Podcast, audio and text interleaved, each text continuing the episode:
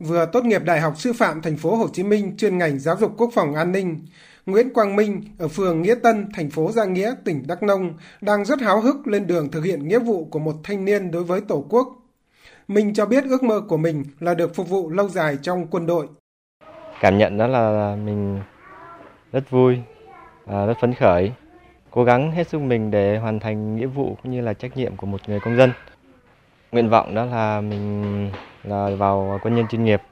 Với thanh niên Nguyễn Việt Hà ở phường Nghĩa Phú, thành phố Gia Nghĩa, em cũng đã chuẩn bị đầy đủ mọi thứ để sẵn sàng khoác lên mình bộ quân phục bộ đội Cụ Hồ, nói theo gương người anh trai đã hoàn thành nghĩa vụ quân sự. Năm nay tôi được tham gia vào quân ngũ, tôi cảm thấy rất vui.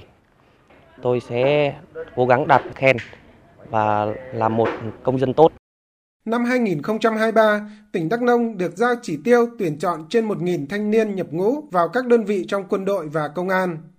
Việc tuyển chọn và gọi công dân nhập ngũ đã được các địa phương thực hiện nghiêm túc, chặt chẽ, đảm bảo dân chủ, công bằng, công khai, đúng quy định của luật nghĩa vụ quân sự.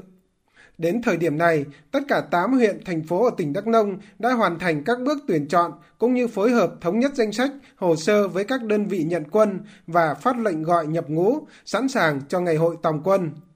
Thiếu tá Phan Huy Hùng, chỉ huy trưởng Ban Chỉ huy quân sự thành phố Gia Nghĩa, tỉnh Đắk Nông cho biết. Trong dịp Tết Nguyên đán Quý Mão năm 2023 thì các vị chính quyền địa phương các cấp rồi à, các tổ chức chính trị xã hội cũng đã tổ chức nhiều cái đoàn thăm động viên thanh niên cũng như gia đình có con em nhập ngũ năm 2023. Qua đó cũng nắm bắt được cái tâm tư, tình cảm, cái nguyện vọng, đồng thời cũng tháo gỡ một số cái khó khăn vướng mắt, tạo điều kiện cho thanh niên ờ, an tâm công tác. Hiện nay thì ờ, thành phố Gia Nghĩa cũng đã hoàn thành mọi công tác chuẩn bị cho cái lễ giao nhận quân năm 2023.